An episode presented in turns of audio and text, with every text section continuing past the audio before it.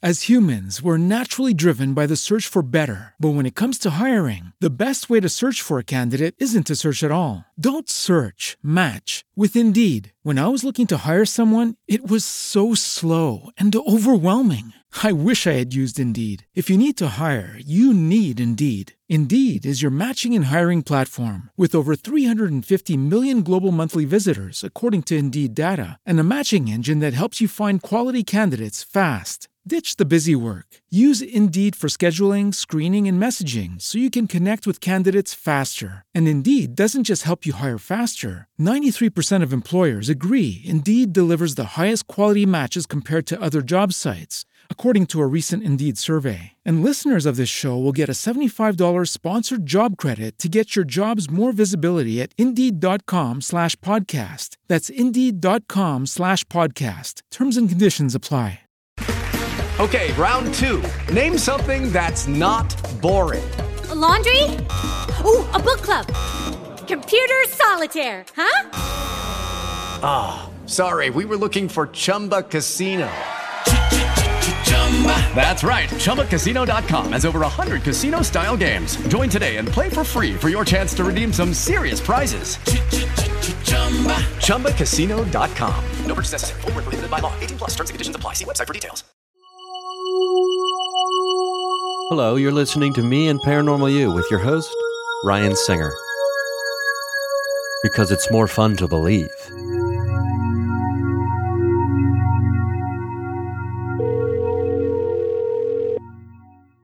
Hello. Hello, Ben. Yes. This is Ryan Singer calling. I uh, oh, hey, Ryan. How you doing? Hey, doing Uh, great. Good, good. I think. Uh, is this a good time for you, or should we call back Yeah, on this is- Skype, or what's better for you? Um, either way is fine. If this is fine, this is fine with me. Okay, yeah, Um, it sound the connection sounds pretty good, so uh, I'm Okay, cool with great. this. Okay, awesome. Uh, thanks, man. I appreciate you taking the time to uh, chat with me today.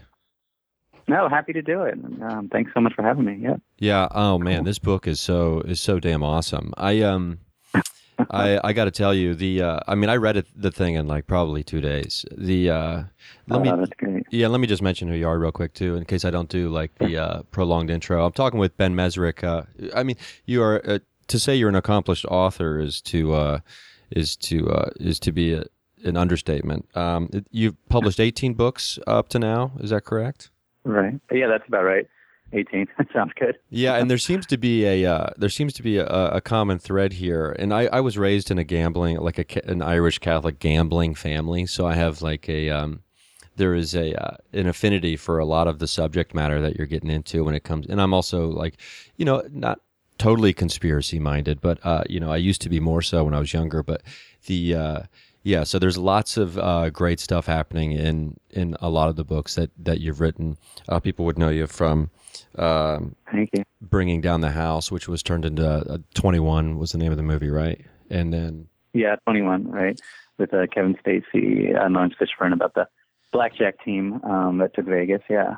yeah, and uh, I mean this and the 37th parallel, uh, which is the new book that's uh, that'll probably be out, but it'll, it'll be out by the time uh, people hear this. The this is uh, something that's really really fascinating to I think anybody. I don't think it has to be someone who's you know going to MUFON meetings or you know checking infowars.com I, I don't think you need to be into all that stuff to uh, to get into what's happening here because the unexplainable nature. But um so there's all kinds of stuff we can get into about that. But the uh it seems before we get really started into the book i, I wanted to ask you like on a scale of like um let's say on one to kook and kook to me is like an, a term of endearment anymore but on like a scale of one to kook what would you where would you where you fall in here Me personally, yeah Um, you know, I think I go back and forth. Really, I'm just inquisitive. Uh, I'm kind of a fly on the wall on different stories, and I, I like stories about underground things that you don't really know are happening right beneath your feet. I'm intrigued by stories that involve, you know, big money and um, exciting, really smart people doing something different. But, um, uh, I, you know, when I went into this story, I was not like a UFO believer. I didn't know anything about that world. Um, I'm I'm a bit of a skeptical person in general. Um, but uh, in terms of my daily life, I think I'm I'm, I'm a little crazy. but I don't think you know uh, my, it's not necessarily my belief system or my uh, my behavior. I guess might be determined me being a kook. But um, I, I certainly um, you know I'm not a conspiracy guy. I'm not really a big believer in conspiracies for the most part. But I do you know know of, of certain things that one would call cover-ups and in terms of the books that I've written, I've certainly seen a lot of uh, secrets and, and, and the way people keep secrets. Um, you know, the MIT story was one great secret, went on for 20 years. You know, a group of college kids won millions of dollars in Vegas and kept it pretty much secret. Um, you know, the other story I'm known for, uh, the social network movie about Facebook. I mean, you know, there were a lot of shenanigans going on. Um, and, and, and breaking into that world definitely involved a lot of sort of, uh, a difficult research, I would say. Um, but uh, in general, I think uh, I'm somewhere between a journalist and an entertainer. I think um, so. That usually makes me a little crazy, but in general, I think I'm somewhere in the middle of that scale. Well, I think you have to be a little bit unhinged to, uh, you know, to even be able to subject yourself to some of this stuff, and you know, and going through like your history and stuff. I mean, you do have. I think that's a that's a pretty gr- great way of describing yourself. Uh, somewhere right. between journalist and entertainer, because I mean, you do have experience hosting for television and things like that, and and right. uh, and you you know the, your written works have you know crossed over into the big screen uh, and also the small screen, right, with the X Files. Yeah, I, I, wrote for the X Files. I did a uh, I wrote a, a book for them. Um, I also had a TV movie back in 2000 um, which was really bad, called Fatal Error, uh, starring Antonio, Antonio Sabato Jr., Antonio Sabato Jr. and Robert Wagner running around. Um, and uh, I mean, if you would have told twelve-year-old me, because uh, I'm 40 now, if you would have told twelve-year-old Ryan that you had a uh, a movie with Antonio Sabato Jr. and Robert Wagner, I would have been like, I'm all in, dude. There's no way this is going to exactly, be. Uh, exactly. There's no way I'm going to Yeah, look yeah. back on this later and think it wasn't any good. Yeah.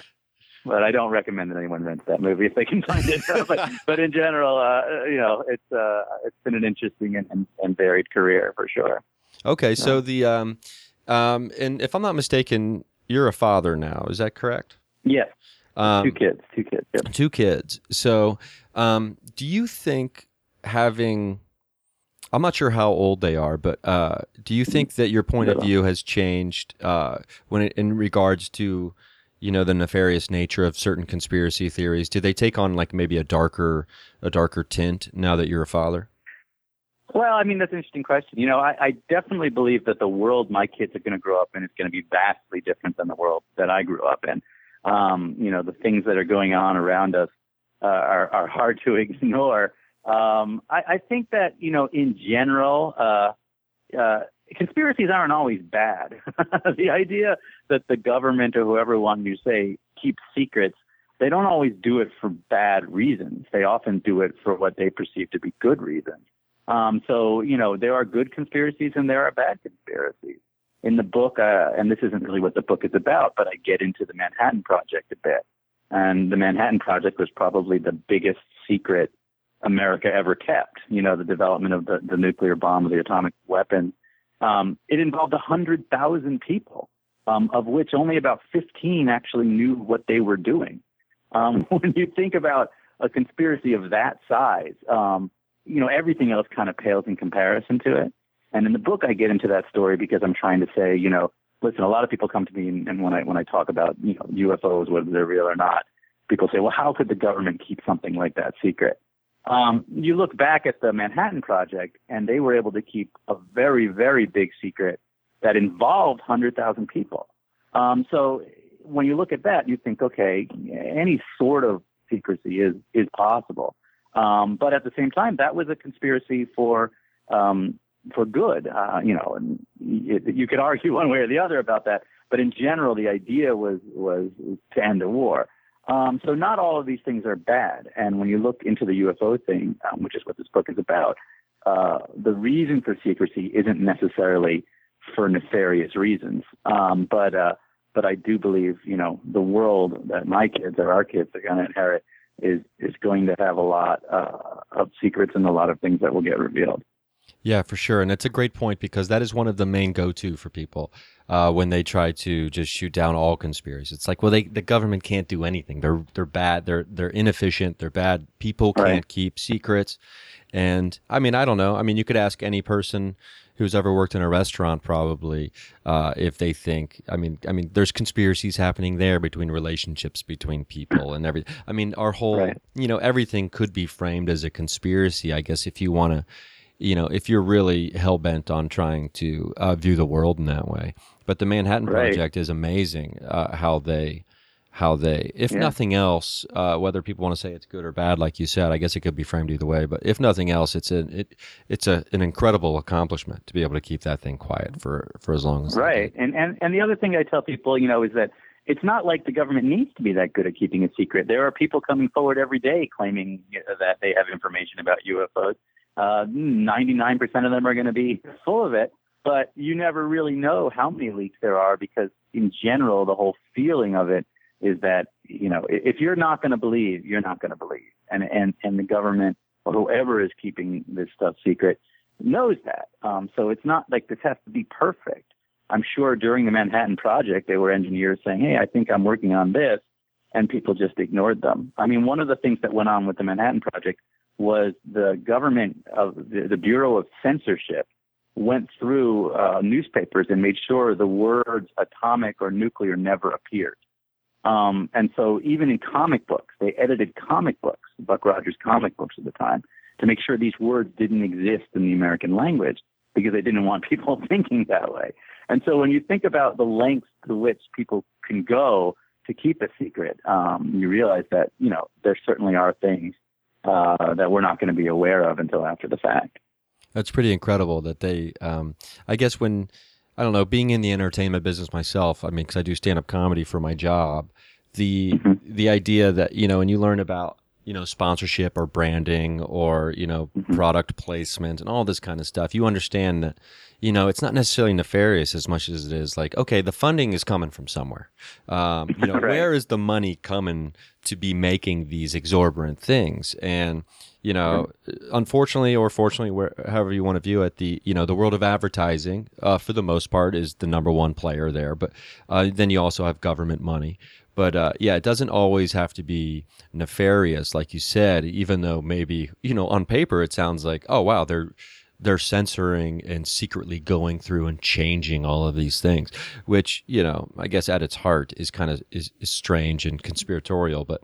Yeah, when it comes to the uh, and it is interesting because of the the timing of the atomic bomb, um, and then Roswell was a year later, and you go through Right. this. Um, and in the book, there's a guy Chuck Zukowski who, I mean, I was talking to some friends of mine about this last night. When it comes to the people who have this insane amount of passion and drive for their belief and what they're whether you want to say that whether they're obsessed with it or they're just driven to do these people are the people that like oh man i really admire these people and Right. I feel like reading the book, it almost felt like you were you were there with him through all of this stuff. And I can only imagine because it was about a what was it about a year you spent with him and his wife, or longer. Um, you know, it's, it's hard to put a number on it. I, I definitely spent a lot of time talking to Chuck and, and, and his wife and, and the different people that are in the book, but I really try to get to know my main characters as well as I can,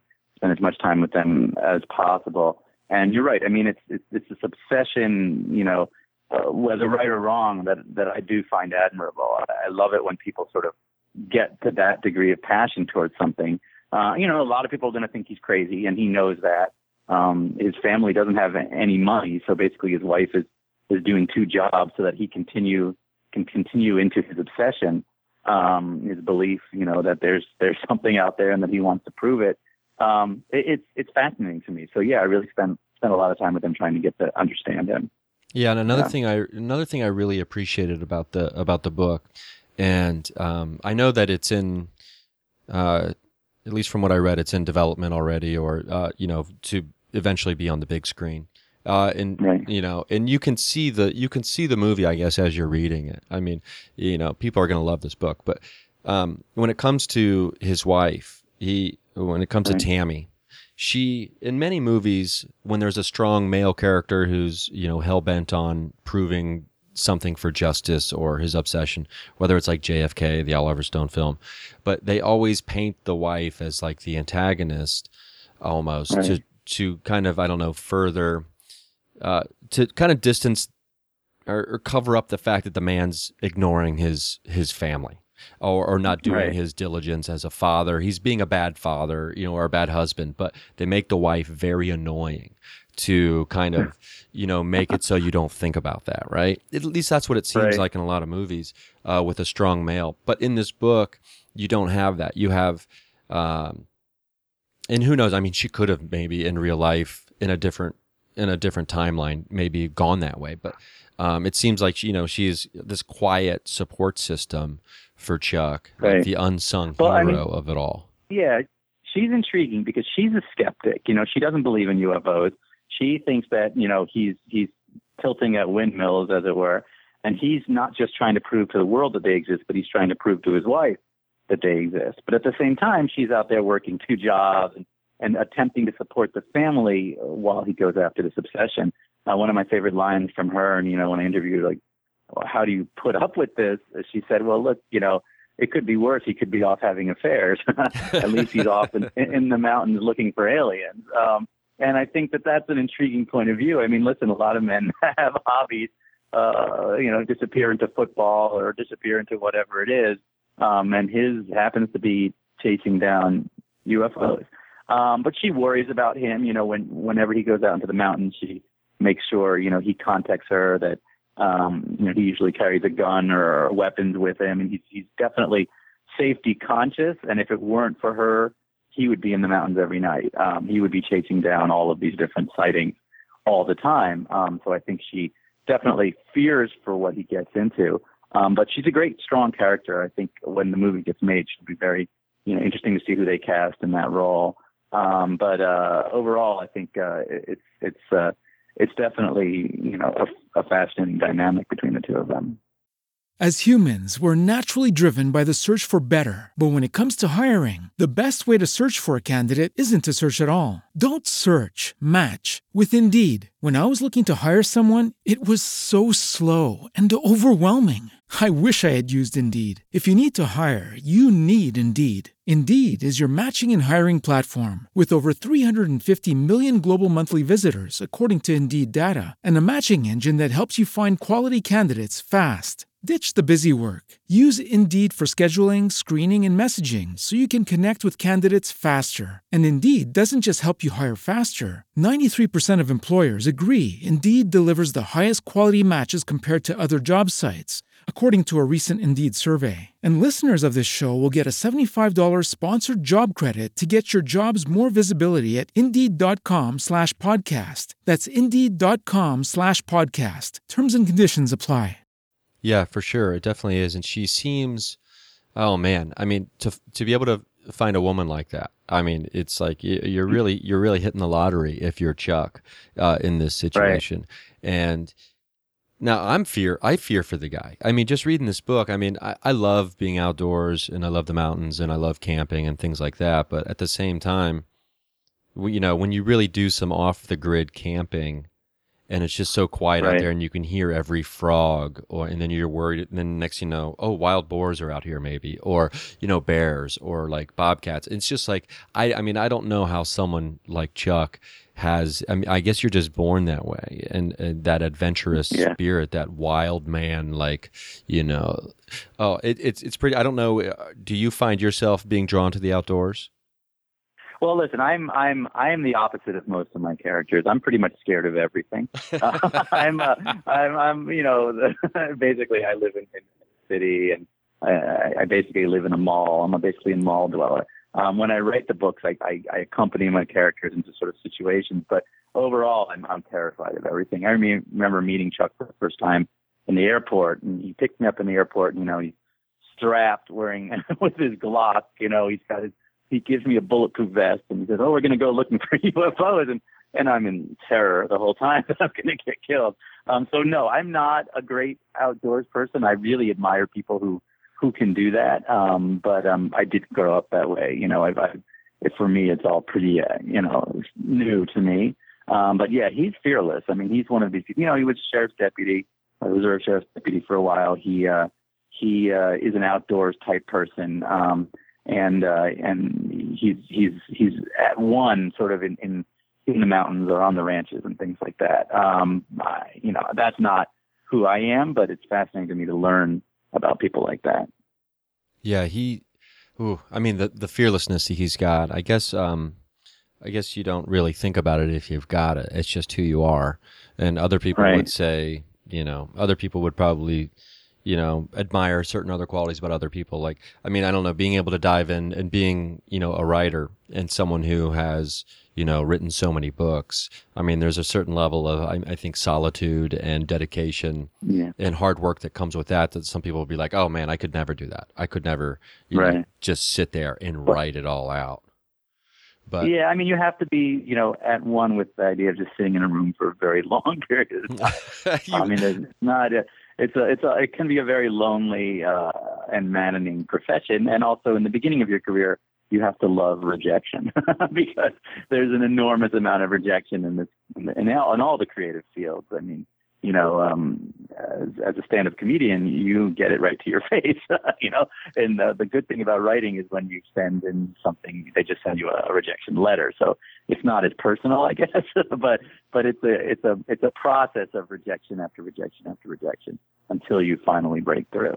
Um, and so, yeah, I mean, in, in that respect, you know, you have to be a little crazy, but it's not like going out into the mountains and, and facing coyotes or whatever it is.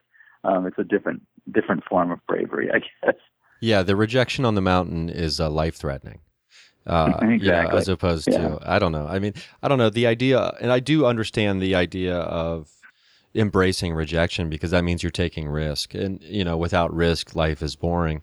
Um, Right. you know, but I think it's more intellectual risk and you know, personal personal risk uh, as opposed to the physical risk that you know Chuck puts himself into on a regular basis. Now, when you were a kid, did you find yourself? Um, you know, have you always been this kid who was okay being by himself and like spending a lot of alone time and, and you know, Um, solitude? Yeah, it's interesting. You know, I, I definitely um, I have sort of a, a dual personality, and the part of me that, that loves writing and wants one I've wanted to be a writer since I was 12 years old. You know, I, I do get something out of just sitting there working on on a project, creating something.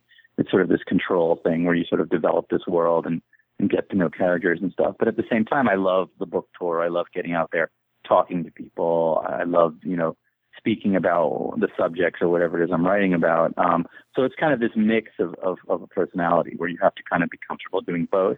Um, and uh, yeah, writing itself is, is is not you know it's a painful process. It's not a lot of fun uh, often. Um, but getting out there and talking about your stories and the research part of it is a lot of fun. And when I'm researching a book, I really get to go out there and, and, and be a part of it. I'm learning about the whole UFO world and sort of, uh, you know, Chuck dives into it from Roswell uh, on. Um, and so I got to sort of learn about this world I knew nothing about and get inside it as much as I can um, through Chuck. And, uh, and that's, that's fascinating to me. So I really like both parts of the job in a way. Um, as a kid, I think, you know, writing was, was definitely my, the thing that I knew I was going to be doing with the rest of my life. Um, but, um, but, you know, I, I have always seen it as part of the entertainment, you know, industry. Um, my goal is really to, to, to get in front of people and to get the book in front of as many people as possible. Yeah. Okay. So you didn't have these like crazy dreams of like, oh, I'm gonna I'm gonna die penniless in a shack, and then 50 years after my No, death, all of that- my not my transcripts will be discovered. That's- you know. no, yeah, no, that's that's never been my hope. Um, I, I really, you know, I, I did love you know Hunter S. Thompson. I, I was obsessed with, um, but also uh, Jay McInerney and, and Michael Crichton, and I think they're very different writers. You know, Hunter S. Thompson is completely insane and off in the mountains and with his shotguns and, and the drugs, and meanwhile Michael Crichton is in Hollywood uh, with the Playboy bunnies and, and creating Jurassic Park. And I think I want to be both those things. so Yeah. I think, uh, yeah, it's uh, it's uh, writing is a is a great career, um, but you know you have to figure out what kind of writer you want to be and, and figure out how to get there. Yeah, it's interesting because uh, Michael Crichton's niece, uh, is uh, her name's Hannah. She's uh, she's heavily involved in the uh, comedy scene out here in Los Angeles. So it all these, oh, is that right? Huh? Yeah, yeah. These worlds all kind of blend together, and it seems like from some of the other books that you kind of had have or you've had that you know some of these experiences where you dive in fully into this person's life. Now, I guess we can focus a little more on on the book that's coming out. Um, uh, just as a reminder, the 37th parallel. Now, this thing, um, if you're not into UFOs, this is like a good way. I mean, you get sucked in right away. And and I told myself I wasn't going to. I mean, the way this book ends, and I'm not going to give any spoilers, but um, man, I mean, are you serious? Like I'm sure people. I'm sure people have been talking to you about this, but like, all I can yeah. say is, are yeah. you serious, dude? Like, are you right, kidding right. me? You're gonna do that to? You're gonna do? The, it's so great. I know. It's Listen, so the ending is going to be controversial. There's no doubt about it. Um, I, I, I, I fully expect there to be uh, a lot of discussion, both positive and negative, about how the book ends. But I will say you know, part of what this story is about is this world of, of UFOs, this world that's going on sort of around us. Um, there's an enormous amount of data. There's an enormous amount of factual data and, and research, and and essentially, uh, there's no smoking gun, but there are so many bullets that it's very hard to turn away from this and, and say nothing's going on. And I think with the end of the book, um, and I really don't want to give it away, I think hopefully you're going to be left with the feeling that this is something real and we're very, very close to there being uh, a resolution. Um, but uh, but I, I, you know I, I understand uh, why the ending will, will probably have multiple uh, multiple different points of view on on on, on how it works out. Um, but yeah, no, yeah. it's great. It's great, and the uh, I, you know, and many people tell me that I bastardize this uh, this word and kind of like you know take too much liberty with it, but it almost feels like onomatopoeia to me.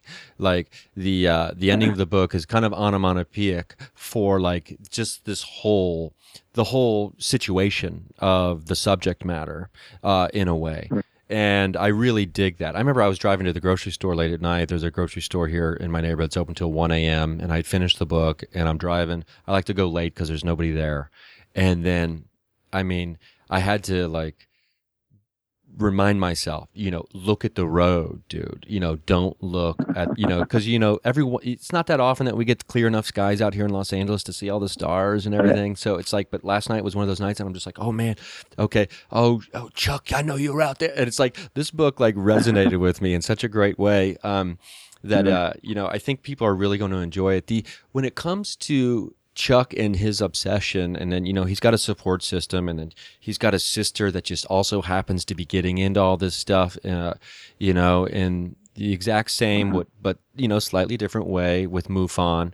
And if people don't know right. what MUFON is, it's the Mutual UFO Network, um, and uh, so them when they team up at some point, you know, like it's like this is a story about a guy's obsession, you know, forcing his family to you know he's pushing his family limits to the brink of like what they'll tolerate and then boom all of a sudden it's his family that reinforces him it's like so great um yeah the um or yeah, yeah. go ahead if that sparks yeah something. i mean i i definitely i think that what really intrigued me about this story is when I came into it, I knew nothing about the UFO phenomenon. I pretty much believe, probably what most people believe, that who knows, but most of this stuff is not real and that it's this crazy phenomenon. People see lights in the sky, but you know, as I dug into it and as I followed Chuck on his own journey, I realized that you know my beliefs are changing about this. I, I really and truly believe now that we have probably been visited. I think it's there's enough research and data um, that something happened at Roswell that's still unexplained. Um, that there are numerous different events over the past, you know, 50 years that don't have a great and easy explanation. Um, you know, the cattle mutilation phenomenon is what initially drew me into this story. So Chuck was a reserve sheriff's deputy. He was investigating a cattle mutilation um, on a ranch and got fired from the sheriff's department for starting to sort of say UFOs. Um, the cattle mutilation phenomenon is so bizarre and so undercovered by the media um, that it fascinated me. Um, since the 40s and 50s, over 10,000 cows and horses have been found lying on their left side, missing a lung, missing a heart. All of the cuts are circular and surgical, and the bodies are drained of blood. It, it, it became such a big phenomenon in the 70s that three state governors got together, petitioned the Attorney General of the United States, and demanded an FBI investigation. There was a 10 year investigation involving 100 agents, and they came to no conclusion. They have no idea what's causing all of these mutilated cattle. Now, that's not to say it, it means it's UFOs, but it's a phenomenon that, for whatever reason, is not explained, hasn't been explained, and yet you never hear about it. And that, to me, is what set off alarms with me. It's it's very interesting to me when when something like that just simply isn't covered. Um, and uh, and uh, then getting into the UFO stuff, into Roswell. The facts of Roswell are staggering to me. Um, you know, Roswell itself is very kitschy and fun, and it's become somewhat of a joke. It's where you go to get dressed up as an alien and go to a ball and, and eat at a, flying saucer cafe. But the facts of Roswell are are really intense. You know, in, in, in 19, 1947, something crashed during an electrical storm, uh, U.S. Air Force Base, and it was America's first nuclear base. It's where the plane that took off that bombed Japan, you know, that's where the plane was held, where it came from. Um, their radar tracked something flying through the night. Whatever it was crashed on a ranch, leaving debris all over the place. The debris was metallic, was covered in hieroglyphics. Uh, the rancher calls the sheriff. The sheriff calls the Air Force Base. The Air Force picks up the debris and then puts out a press release saying we've found a flying saucer. Shortly after, they rescind their own press release. They stage a photo with a weather balloon, and everyone involved in that photo has come forward since saying that photo was staged. And then they cart all the debris off to Area 51, where it is never seen again. It's amazing. Now, those facts are unbelievable, and yet, and yet, you know, you only hear about Roswell in a joking matter. Um, and that to me was really kind of amazing. You know, it's it's it's uh, there's no reason why we don't know what happened at Roswell. Someone has this debris. Someone knows what it is. Um, and if they don't, then that pretty much answers the question itself. Um, because you know the technology in 1947 couldn't possibly be at a level that we wouldn't understand today. Um, so so it's it's interesting to me, and I think that that that was one of kind of the main main things that shifted my attention. Yeah, I guess when you think about 70 years ago, wow, uh, coming up on 70 years since that uh, since the Roswell incident happened, and it is amazing that you know the the rescinded statement as well, and uh, mm-hmm. you know coupled with the you know the the testimony saying of the people involved saying it was all staged, and it sounds like you're describing Independence Day or something that's not real to people. And right. and you know, but yet there's people out there going, "Oh, you know what? You guys are you know, I think some people just don't want to think about it. That maybe they don't want to consider having to reevaluate the hierarchy of the way they view the world is uh, one of the potential right. uh, problems that people see.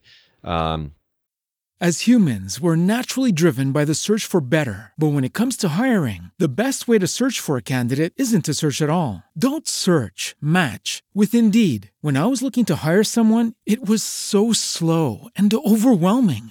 I wish I had used Indeed. If you need to hire, you need Indeed. Indeed is your matching and hiring platform with over 350 million global monthly visitors, according to Indeed data, and a matching engine that helps you find quality candidates fast. Ditch the busy work. Use Indeed for scheduling, screening, and messaging so you can connect with candidates faster. And Indeed doesn't just help you hire faster. 93% of employers agree Indeed delivers the highest quality matches compared to other job sites, according to a recent Indeed survey. And listeners of this show will get a $75 sponsored job credit to get your jobs more visibility at Indeed.com slash podcast. That's Indeed.com slash podcast. Terms and conditions apply.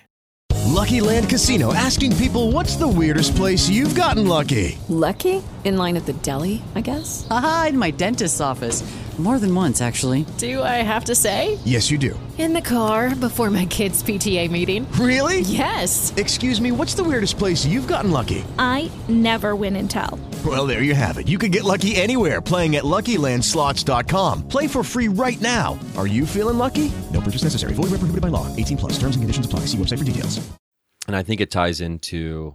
I mean, I don't have I don't have kids at this time, but it seems to me that you know most parents are worried about their children's future being okay without them after they're gone. And when you Right. and then when you start posing all of these unknowns like extraterrestrials with advanced technology, uh, therefore, you know, as humans, at least at this stage, we seem to assume anyone who's smarter or more advanced would subjugate because that's what we we tend to do. Um, then that becomes a real problem in someone's mind, thinking about the future of their their offspring. Right. I mean, I think that's definitely true. I, You know, listen, the the the the, the world would be put on edge if this were all to come out. Um, you know, and and part of the reason why the government keeps these sorts of secrets is in the 60s. You know, they commissioned a study, um, the Condon study, and part of the study was about what would happen to the world if we announced today that you know a UFO had landed. And the conclusion of the study was it would be complete chaos.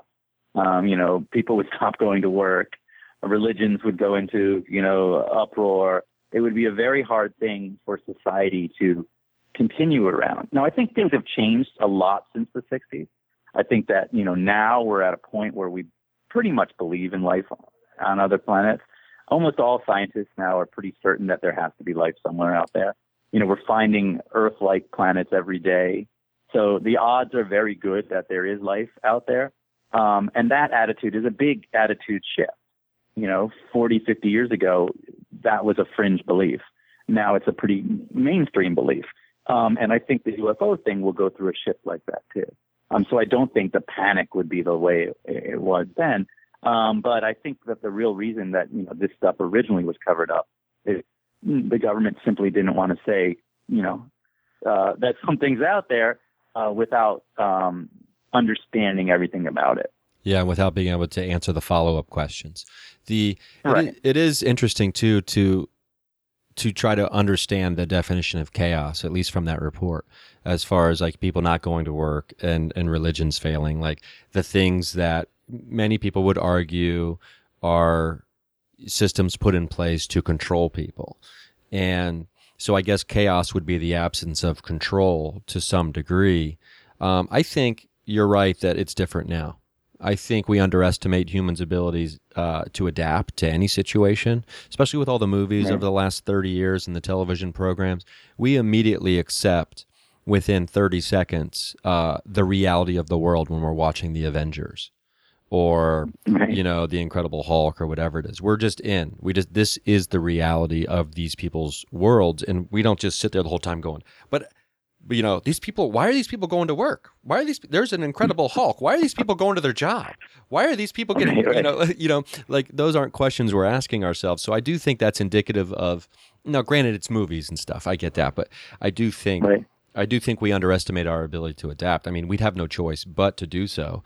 Uh, it, it seems. Now, when it comes to the the thing that ties all this stuff in for you, uh, or at least you know, and for Chuck, uh, you know, the, the when it comes to the idea of the thirty seventh parallel. Uh, for people that don't know what that is, that's the uh, that's the degree of latitude, uh, correct from Right. the, from the the equator. Now that kind of runs basically runs through the center of the country. Um, do you do you find yourself just able to move on from this now that you've written this and, and follow Chuck? or I mean, I it doesn't seem like a thing that you don't necessarily have to go Zukowski level with this obsession, but is this is doesn't seem like material you can just kind of okay, I finished Walk that book. Yeah. Right. Well, it's interesting. So, the idea behind the 37th parallel is that that what Chuck pretty much, um, you know, believes that the majority of, of UFO sighting, cattle mutilation, um, are all along the 37th parallel of the United States. It also seems to be that most of America's underground military bases are along that same line. Most American Indian burial sites, uh, which have a, a UFO component to them, are along that line. there seems to be some sort of UFO highway that runs through the middle of the country. Um, you know, there's a lot of possible reasons for that, and and and, and uh, you know, there's no clear answer to what that is. Um, it's fascinating to me. Um, the whole UFO phenomenon. It certainly is something that will be in my mind, and and listen, I'm I'm not alone in this sort of change in thought. You know, the recent Hillary Clinton, you know, was was on Jimmy Kimmel and and uh, said one of the first things she wants to do in office is get the UFO files released, um, the Area 51 files released. Uh, Bill Clinton had tried to do that when he was president and had been unable to release these files. Um, I think that you know there are multiple uh, multiple believers at, at very high levels who want to get to the bottom of, of, of this phenomenon. Um, and I believe, you know, within the next few years, you're going to have some interesting answers coming out. Um, I do think that that something is going to come forward soon um, that's going to be uh, be more clear um, about about what happened um, in the past and, and what may still be happening. Um, so yeah, I mean, it's interesting. You know, I will move on to another book and I will work on on more projects, but I certainly um, I certainly feel that my beliefs about this phenomenon have changed. And I do think that there's no reason why the mainstream shouldn't be covering this more seriously. Um, listen, mainstream writers, for the most part, can't cover the UFO phenomenon without uh, it being mocked or being laughed at. Um, real scientists, real professors at universities, for the most part, can't study it. Um, you can't have you can't talk about it without it being a joke. Every interview I'm going to do for this book is going to have X Files music playing in the background. That's just the reality of of this phenomenon. Um, and I do think there's enough evidence out there, and there's enough uh, first person accounts and things like that that it should be looked at more seriously and more carefully. And I think that that's really one of the goals of this story. And then the story is entertainment. It's a thriller. It's really about this one man dive into this world and, and what happens to him. But I'm hoping to open up the conversation um, and uh, and uh, we'll see what happens. Yeah. Yeah. Do you think uh, Do you think you could have taken this story on uh, at the beginning of your career, or do you think it would have been a story that may have may have tinted no, you? you know that's that's way? interesting. I mean, I've I, I think if I had done this, it would have been it would have been like sci-fi.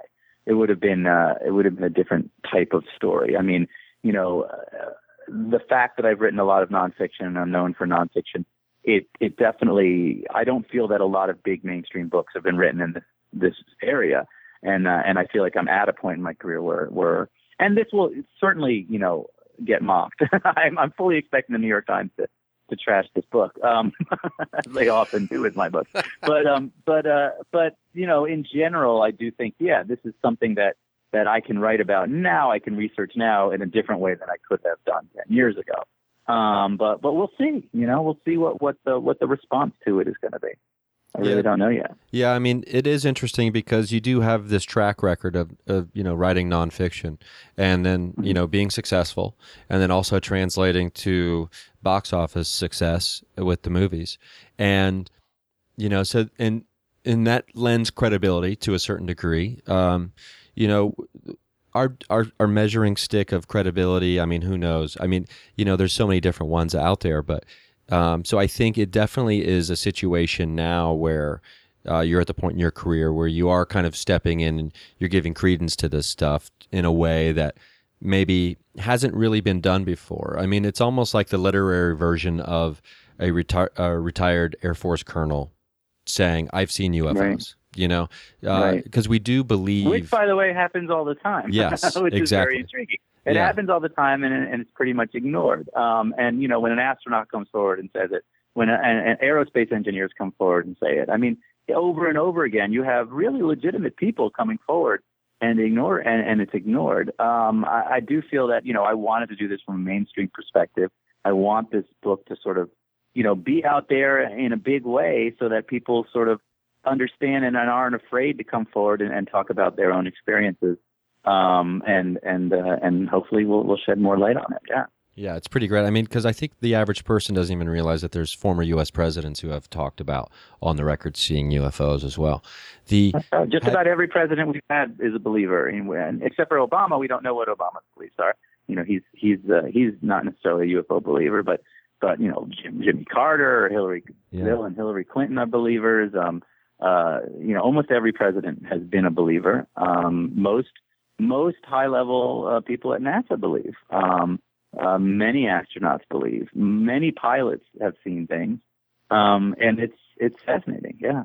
Yeah, I mean the band Foo Fighters wouldn't have that name if it wasn't for pilots talking about it, right? Um, right, right. Yeah. Have you have you had any other unexplainable, supernatural, uh, I don't know, maybe even mystical, metaphysical experiences uh, throughout the course of your life?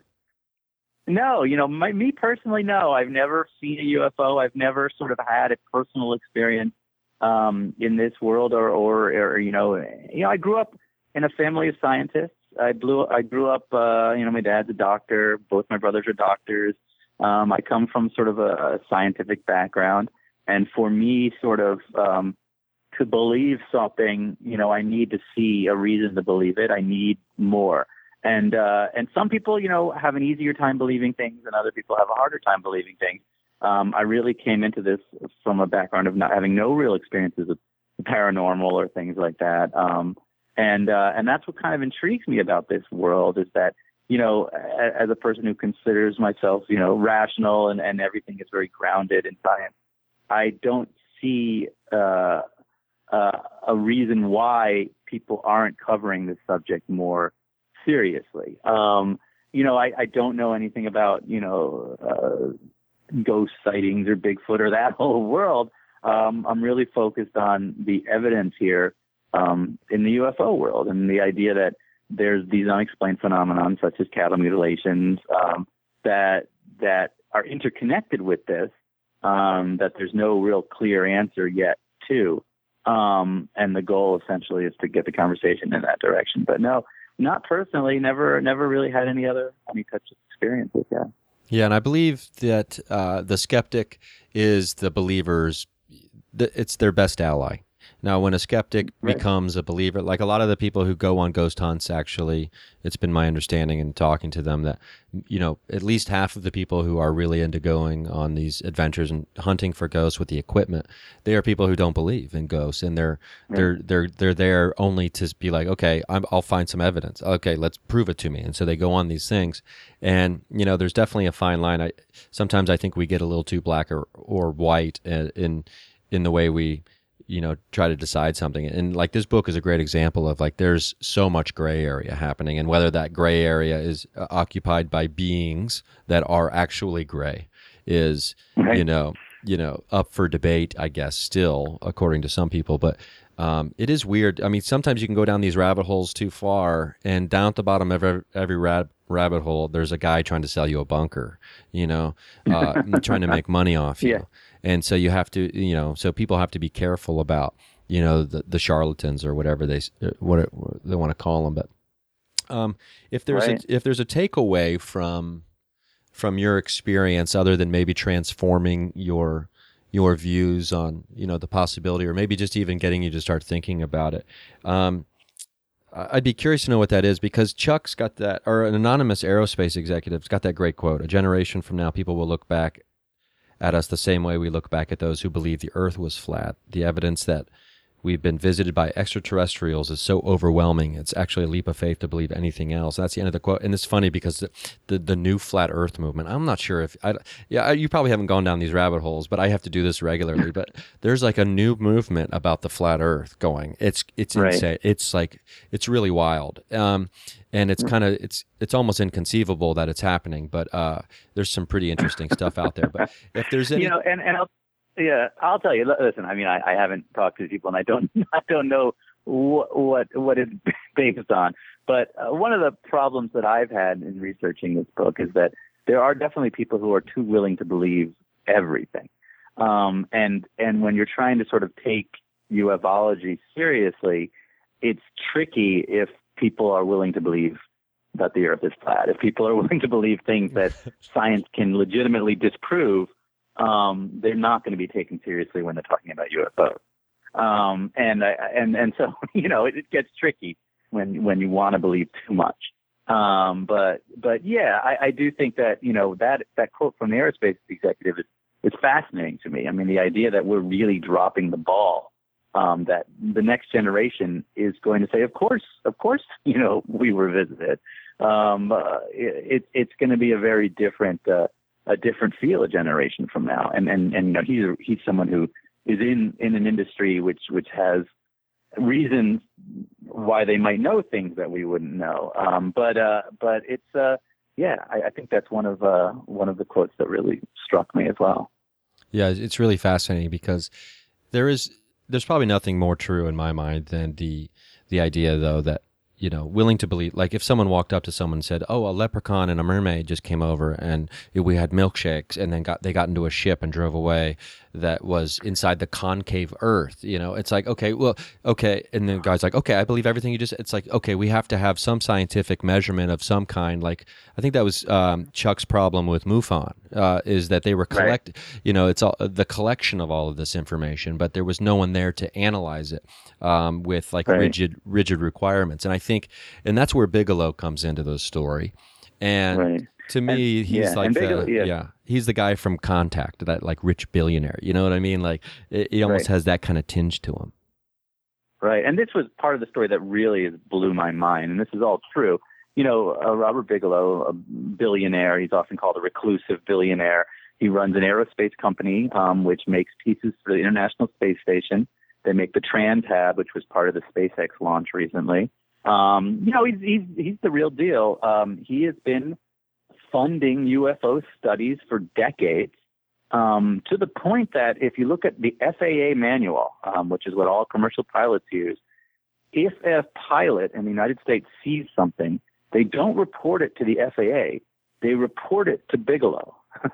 Bigelow's own team researches it. Um, so that's an amazing thing to me that a private company, a private individual, is took over essentially the government's role in researching UFOs uh, and ufology. And Chuck has a lot of run-ins with Bigelow's people. They have laboratories.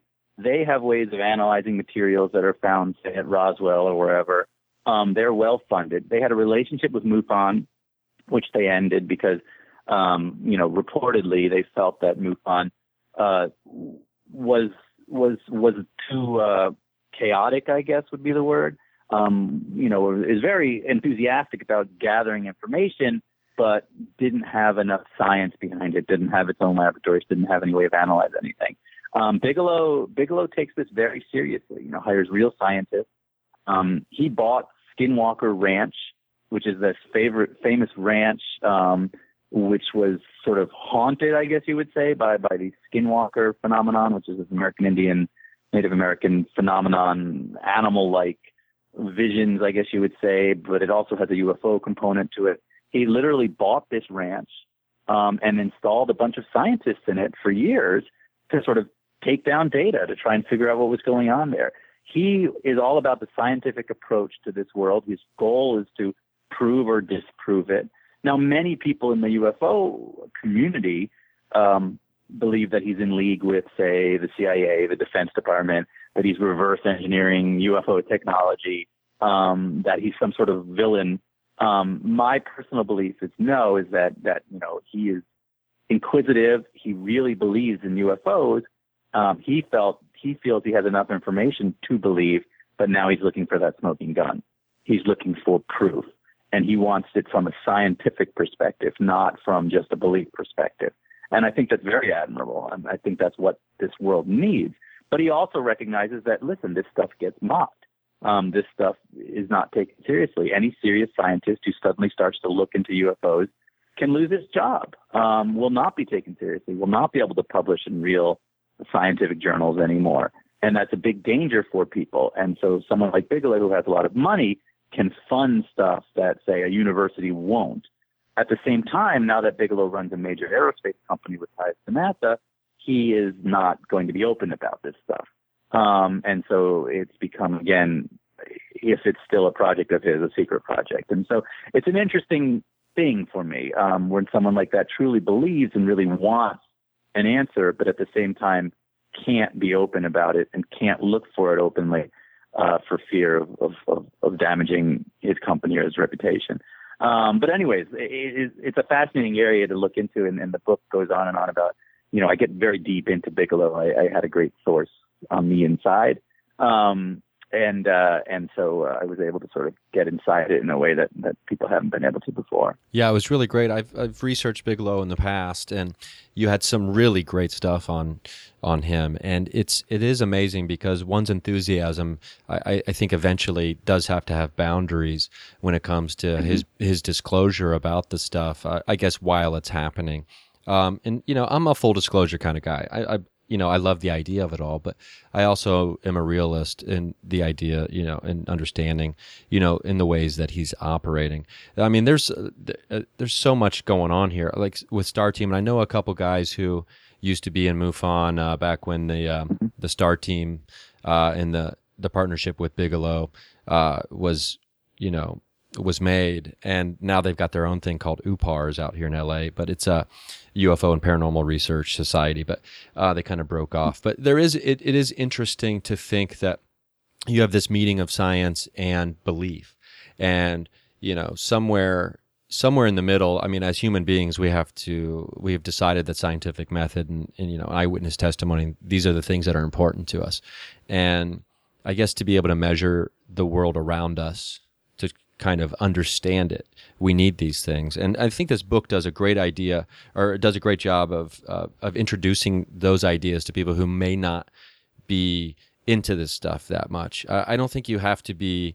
You don't have to have like a UFO, UFO hanging from your rearview mirror, or you know an alien bobblehead at your house to to really get into this book and really love it. So um, it's really awesome, dude. I, I Oh, thank you you know, much. I, I wonder, I, you know, there's like after reading this book, I just started thinking of all the different things and people I wanted to read a book that you had written about, like Fulcanelli, the guy about alchemy and like all these ancient Mhm. esoteric wisdom traditions that are supposedly hidden. And it's just like, oh man, uh, you know, if Ben got his, you know, uh, you obviously couldn't get a hold of Fulcanelli unless it, it is true that he allegedly did figure out how to, you know, stay alive forever, but through alchemy. But um, this was awesome, dude. Um, is there like, should we like do some uh, website plugging and stuff like that? Because I know you're you Sure. you're probably on the uh, you know uh, you're burning the on the web ca- candle at both ends with the uh, with the promo yeah, right now. Um, yeah, I mean, you know, uh, so the book is available everywhere. Uh, September 6th. It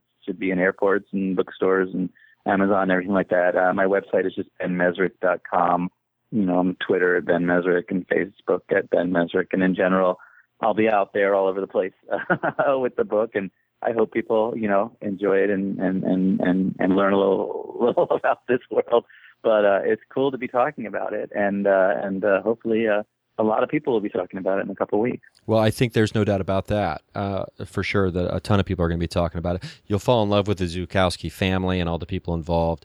Uh, I mean, it's just really inspiring, and it makes you kind of it kind of reinvigorates that internal passion flame uh, for people. I think, regardless of what they do in their life, they can they can really take something from it and be like, you know, you know, you got to go go all in. You know, I mean, why not? You got one chance at this thing, Right. so why not go all in?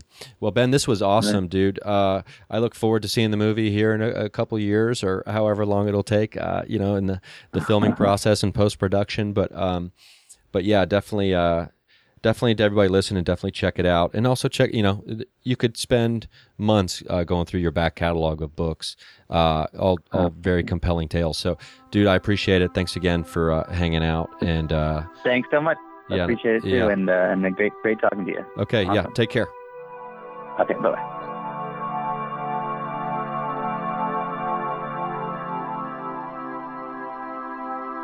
That was my interview with Ben Mezrich. He's the author of The 37th Parallel, The Secret Truth Behind America's UFO Highway. What a cool dude. Uh, you know, he's roughly the same age as me, maybe a few years older. So, uh, you know, I feel like we have that same kind of Generation X or whatever generation we were. I don't even remember uh, situation happening. So, um, very comfortable talking to that dude. Um, this book was incredible. I, I can't recommend it highly enough. Um, I mean, I literally read it in like two days. I think it was like two or three sittings. I read this book, so you you don't want to put it down. I mean, it's a true story, but it reads like fiction, so it's it's really great. Um, and Chuck Zukowski, oh man, this guy, you know what? This is gonna it's gonna be a crazy time for him right now, but sometime in the future, maybe I'll be able to get him on the mics. Maybe when I'm up in uh, Colorado, up in his uh, stomping grounds. that would be really cool. Chat with him or his sister Debbie, um, who's also a uh, you know a real. She's you know lifer. She's a lifer when it comes to being an investigator of the paranormal or UFOs.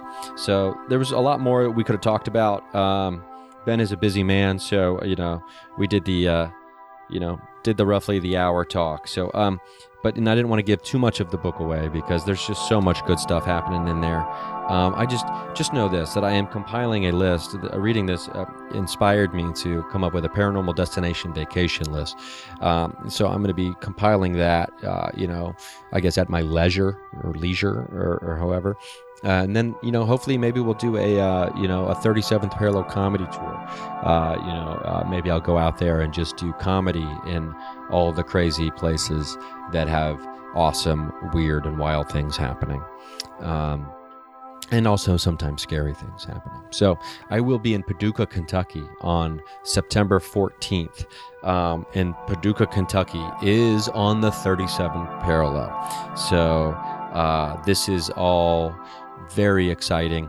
Uh, maybe it is kismet, as they would say. Uh, but let's see here. I will be at the Maiden Alley Cinema in Paducah, Kentucky. MaidenAlleyCinema.org is the website. That is on September 14th, which is a Wednesday night. So, uh, Maiden Alley Cinema in Paducah, Kentucky on the 37th parallel. All kinds of weird things happening in Paducah. Uh, as far what I've been as of last night, I was even told uh, lots of um, interesting, weird stuff happening in Paducah. So maybe I have a day off there afterwards. So maybe I'll be able to get into it a little bit. Uh, we shall see, or, or, day before maybe. I, I don't know. We'll see. We'll see if it works out. Sometimes the road is vigorous and there's not much time to do much. So, and I will be in Florence, Alabama just outside of Muscle Shoals on the 16th of September. I'll be at Mobile 116 uh, with Johnny Rotten Cash. Are, are you kidding me? Uh, that's Jimmy Nuts Band. Jimmy Nuts just won a Grammy. So that's going to be a hell of a show. And I will be at the Laughing Skull in Atlanta, Georgia, the 8th through the 11th of September. So that is next weekend. Um, actually, this is probably going to go up Friday. Or yeah, I need to put this up this Friday so uh, we can uh, so I can plug those dates. So, uh, or, or, what I'm doing now would be in the past, and it wouldn't make any sense. Thank you so much for listening. I hope you enjoyed that interview.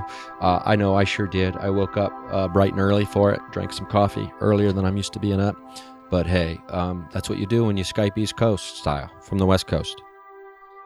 I appreciate you, and I hope you appreciate you as well meandparanormalyou.com, ryansingercomedy.com, 818-839-0593. That's the mine line. Mm, meandparanormalu at gmail.com. Ry Sing on Instagram, R-Y-S-I-N-G. The same on Twitter. I am on Facebook. I kind of deactivated my Facebook page, which had access to a ton of people, and I'm not filled with regret. But I'm now I just have a page. Okay, so it's uh, if you search Ryan Singer, me and Paranormal You, my page should come up you can email me there. You know, like the page, and you'll keep up to date on tour schedule, uh, Mindcast stuff. I'll be doing a live Mindcast actually in Florence as well at a record or in Muscle Shoals at a record shop that day. More information to come because it's a very small little spot. But if you're in that area, it's going to be cool. Guests to be announced soon. Oh, but trust me, this is going to be some wild stuff happening. So it's very exciting. Um, what else is there to tell you other than you know what I feel good. I'm uh, you know I am jacked up on coffee right now, and I feel real good about that. Um, I will be in Los Angeles for the next week, bouncing around doing sets. I, you know, I'm not going to plug those here because because who knows where that uh, what that means by the time this comes up. Check out the 37th parallel secret truth behind America's UFO highway. Ben Mezrich, M E Z R I C H. That's how you spell his name, in case you didn't know. Um, dude, great book. Great book. I, I tried to put a bird in his ear about uh, writing a book about Fulcanelli. Did you hear that? Maybe it worked. Maybe a slow burn. Maybe that planting that little seed about alchemy in his mind. Maybe it worked. We'll find out. You know what? It's more fun to believe.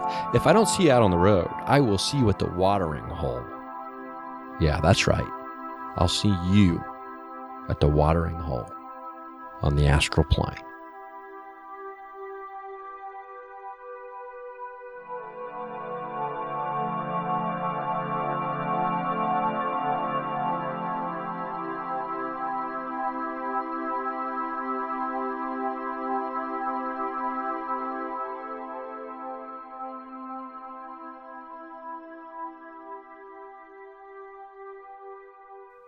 This experience was mixed by Alex Stein. Check out his podcast at thealexsteinpodcast.com. As humans, we're naturally driven by the search for better. But when it comes to hiring, the best way to search for a candidate isn't to search at all. Don't search, match with Indeed. When I was looking to hire someone, it was so slow and overwhelming. I wish I had used Indeed. If you need to hire, you need Indeed. Indeed is your matching and hiring platform with over 350 million global monthly visitors, according to Indeed data, and a matching engine that helps you find quality candidates fast. Ditch the busy work. Use Indeed for scheduling, screening, and messaging so you can connect with candidates faster. And Indeed doesn't just help you hire faster. 93% of employers agree Indeed delivers the highest quality matches compared to other job sites, according to a recent Indeed survey. And listeners of this show will get a $75 sponsored job credit to get your jobs more visibility at Indeed.com slash podcast. That's Indeed.com slash podcast. Terms and conditions apply. With the Lucky Land slots, you can get lucky just about anywhere. This is your captain speaking. Uh, we've got clear runway and the weather's fine, but we're just going to circle up here a while and uh, get lucky. No, no, nothing like that. It's just these cash prizes add up quick. So I suggest you sit back, keep your tray table upright, and start getting lucky. Play for free at LuckyLandSlots.com. Are you feeling lucky? No purchase necessary. Void where prohibited by law. 18 plus terms and conditions apply. See website for details.